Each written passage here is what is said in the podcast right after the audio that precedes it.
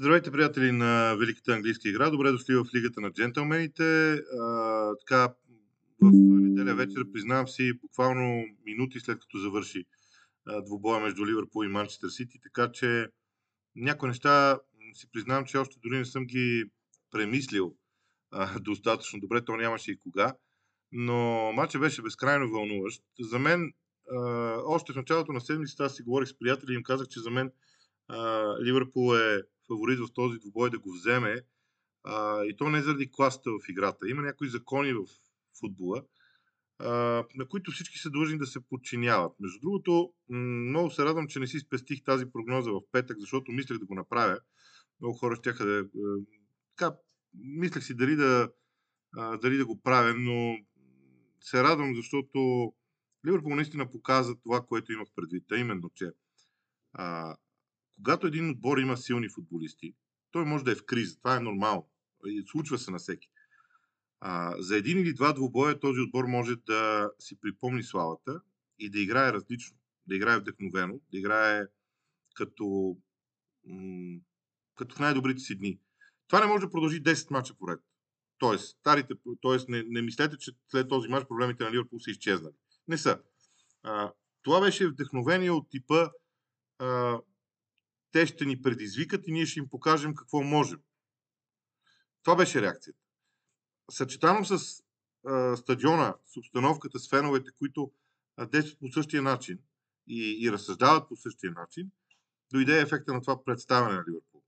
Ливърпул беше вдъхновен, Ливърпул беше агресивен, Ливърпул беше готов, ако трябва да се сбие и се случи, не няколко пъти казвам да се сбие, образно казвам на терена, а, да вземат всяка една спорна топка дори, но да стигнат до своя резултат.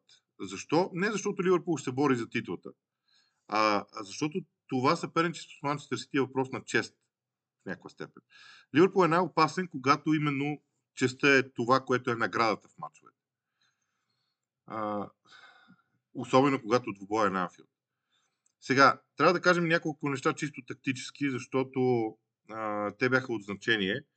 А, там за мен идва уникалния Ван Дайк. Защото а, начинът по който Върджил Ван Дайк в днешния ден а, напусна зоната си на комфорт и излезе в определени ситуации той да се занимава с Холанд. Днес Върджил Ван Дайк беше по-близо до Холанд много повече, отколкото е бил до който и да е друг централен нападател в последната година и половина. Днес аз видях Върджил Ван Дайк в унази класа, представянето си, която му спечели а, цялото това уважение към него. Той беше готов а, просто да прегази всичко, което е пред него. Смятам, че в даден момент а, и всъщност Холанд единствените ситуации, които имаше Холанд а, пред себе си бяха когато отиваше в зоната на Джо Гомес. Но това първо не се случваше много често. Второ, а, Ливърпул сякаш наистина можеха да предугадят на къде отива атаката на Манчестър Сити и да я насочат така, че Върджи Ван Дайк да е близо до Холанд. А, за мен, наистина централният защитник на Ливърпул направи уникален матч. Показа, че това го може. Големата въпросителна е защо това не го виждаме във всеки матч. Но това е въпросителна към всеки един от играчите на Ливърпул.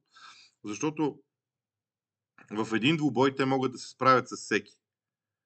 И, и това го знаем. Въпросът е в 10 поредни дали могат да върнат формата си, защото тази игра, която днес показаха, тя е много повече плод на характер, много повече плод на емоции, много повече плод на страст, отколкото на нещо друго. В чисто тактически план обаче. Фактът, че а, Джеймс Милнер беше на терена до Джо Гомес, беше от голямо значение, защото така Джо Гомес беше доста по-спокоен а, на терена. На второ място, а, понеже напоследък много говорихме за играта на Ливърпул и за това как те играха ту 4-4-2, ту 4-3-3 и така нататък. Днес видяхме един много интересен микс между двете неща. Харви Елият ту се прибираше по-близо до линията на полузащитниците и ставаха две тройки, насочени по някакъв начин към зоната на топката. Или отиваше по-напред. Дори в началото на матча Салах отиваше по-встрани. А, после се подреди Ливърпул в вариант, в който Салах е на върха, има трима души зад гръба му. Имаше много, много различни неща в Ливърпул днес. А, освен емоцията и страстта. Його Жота направи също много силен матч.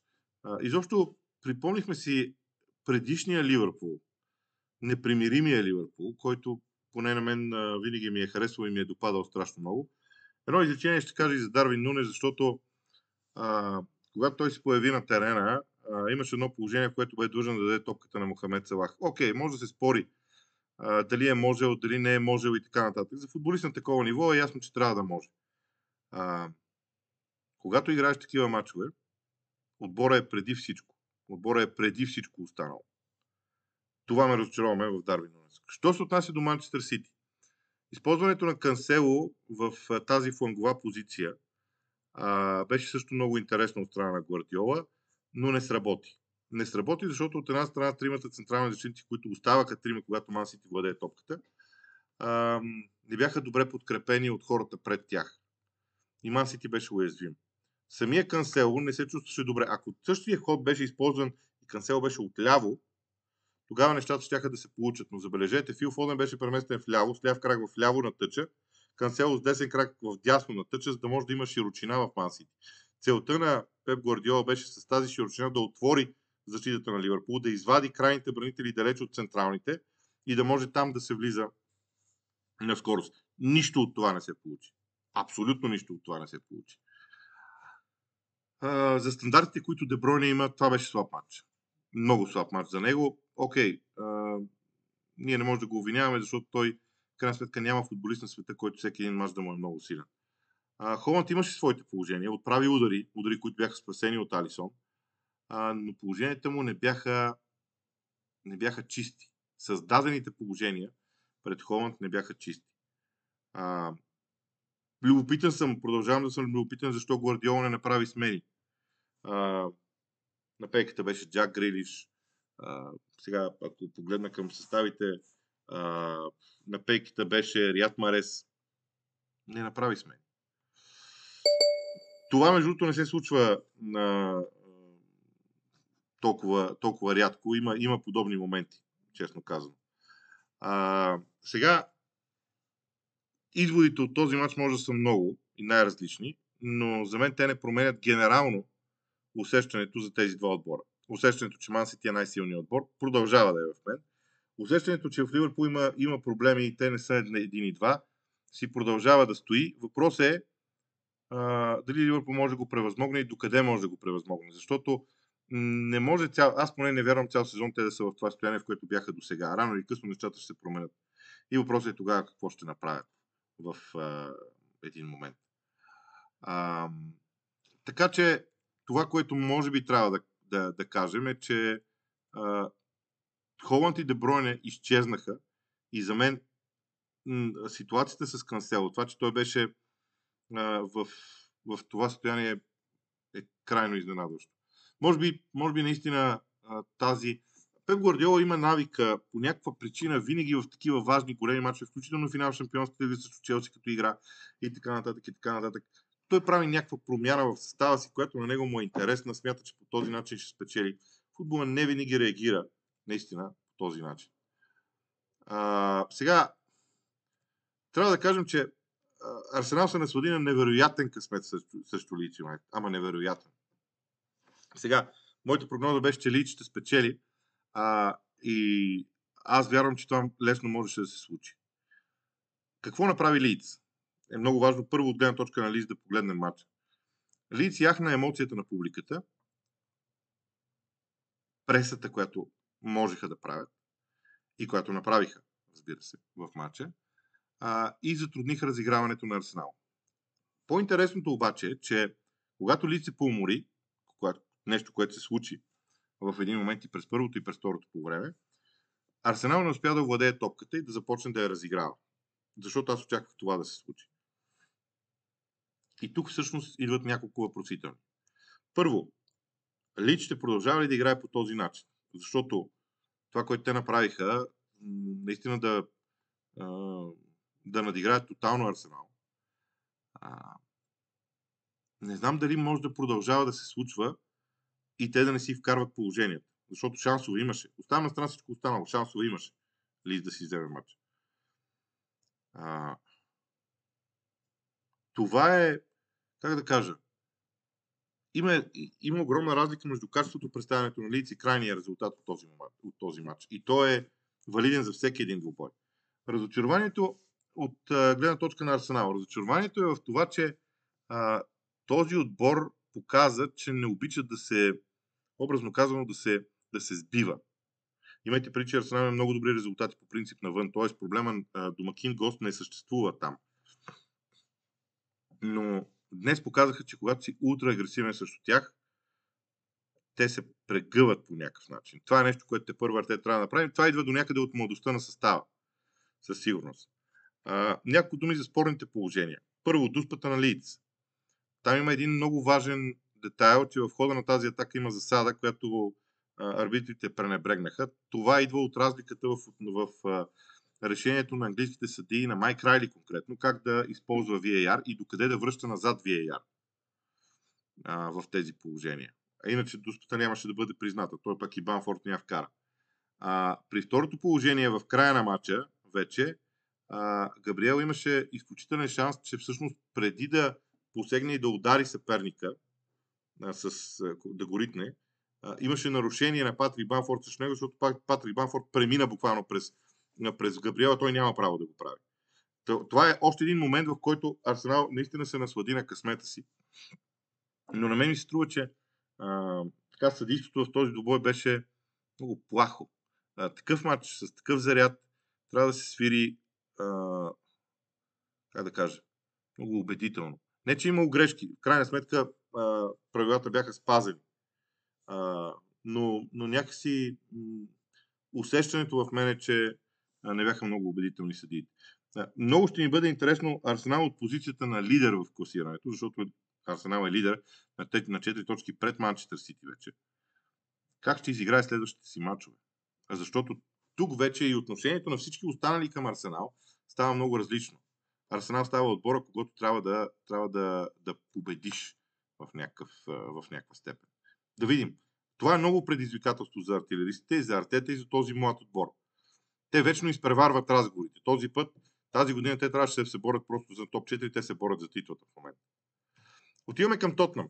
Тотнам продължава да си печели точките, без да блести си игра, защото игрово а, не мога да кажа, че Тотнам а, блестеше и също Еверта. Взеха си мача благодарение на един добър период в началото на второто по време, но в мен оставиха усещането, гледайки двубоя, че Тотнам те първо ще има проблеми срещу отбори, които се затварят в нисък блок пред наказателното си поле и втори, втория важен фактор, който е успеят да разиграват топката.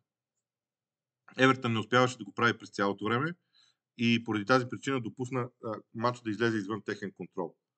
А, забелязвам, че английските медии, за първи път го виждам това, признавам си, а, английските медии започнаха да а, критикуват Хари Кейн за паданията му в наказателното поле, за печеленето на нарушения, за печеленето на дуспи. Това много ме изненада. А, може би защото изненадаме, защото идва световно първенство в един момент.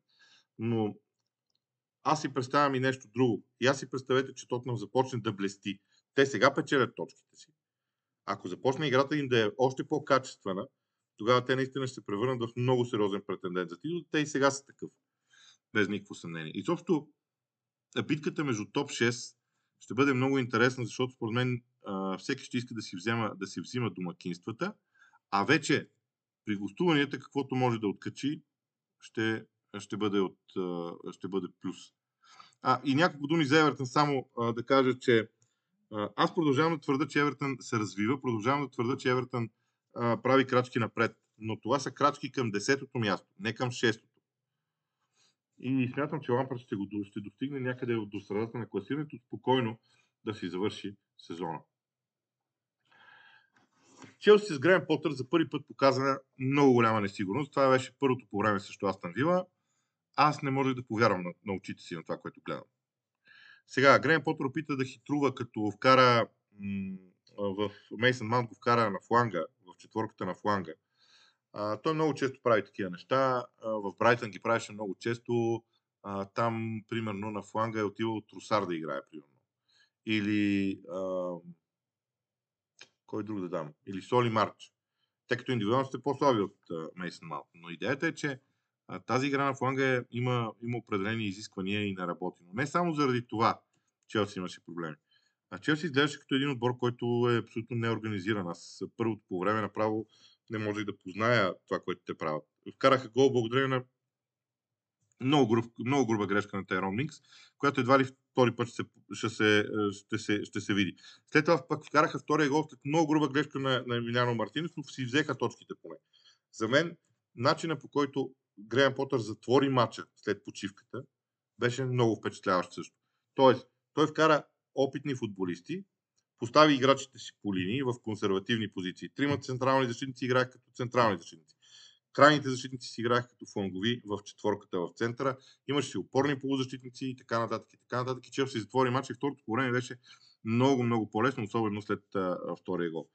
А, чуваха, се, чуваха се много неща за, от а, Вила Парк към Стивън Джерард, което не бива да бъде а, подценявано. А, дори накрая, когато феновете на Челси започнаха да му пеят, ти ще бъдеш уволнен на сутринта, а, към тях се включиха някои фенове на Вила. А, не знам дали това е правилното решение към момента. Не знам какво решение ще вземат собствениците на Астан Вила. Но проблема е, че този матч конкретно не може да даде не може да бъде причина за уволнението на Джера, защото Вила, може би за разлика от други матчове, в този игра много добре. Но, вижте, когато имате толкова много чисти положения, каквито имаше Вила през първото по време. Вила през първото по време не просто трябваше да изравни, а да води в резултат. Когато имате толкова много чисти положения, просто трябва да си ги вкара. Има. Няма как просто а, а, да се случи нещо друго. И за мен а, в, в... това е най-големият проблем на Астан Вила. Тима пак не си реализира потенциала в, а, в играта. Аз смятам, че Джера ще заведе Вила по-високо в класирането, но губя, започвам да губя усещането, започвам да губя вярата си, че, че Джеред може да е топ менеджер. Разбира се, това може да се промени много бързо и така нататък. Това не е категорично мнение дори от мен, но някакси започвам да, да усещам, че Джеред е много предвидим в, в а, действията си. Сега трябва да кажа, че за съжаление съм гледал една минута от мачовете в Манчестър между, United United и Ньюкасъл Юнайтед и в Саутхемптън между Саутхемптън и Лестър и Уест Хем. Просто нямаше кога. Играх се днес, аз коментирах два мача и така нататък. Надявам се да ме разбирате. Във вторник ще се постарая да кажа какво мисля за цели тези два двубоя като игра. Иначе да кажа, че Man United започва да uh, влиза и, и смятам, че Man United влиза в следващата фаза от развитието си, когато вече започва да се търси малко повече сигурност в, uh, в играта. Това не е толкова лошо, Губят се точки, разбира се, но това не е най-лошото нещо на света, което се случва за червените дяволи. А, при Саутхемптън това равенство е много важно. Четох, че Девид Мойс не е, е недоволстван от някакви решения на съдиите. А, пак казвам, тези два двубоя ще говоря а, в а, вторник, когато си Ивайло Цветков прави съответния епизод. За мен обаче разочарованието на кръга, на целият кръг разочарованието е от а, Брайтън. Без Греем Потър с Дедзерби те изглеждат като отбор, който няма вдъхновение. А, също Брентфорд позволиха да бъдат победени от един отбор на Брентфорд, който не блестеше с нещо особено, но си създаде и си вкара положението. Айван Тони имаше централна роля, естествено, в този двубой.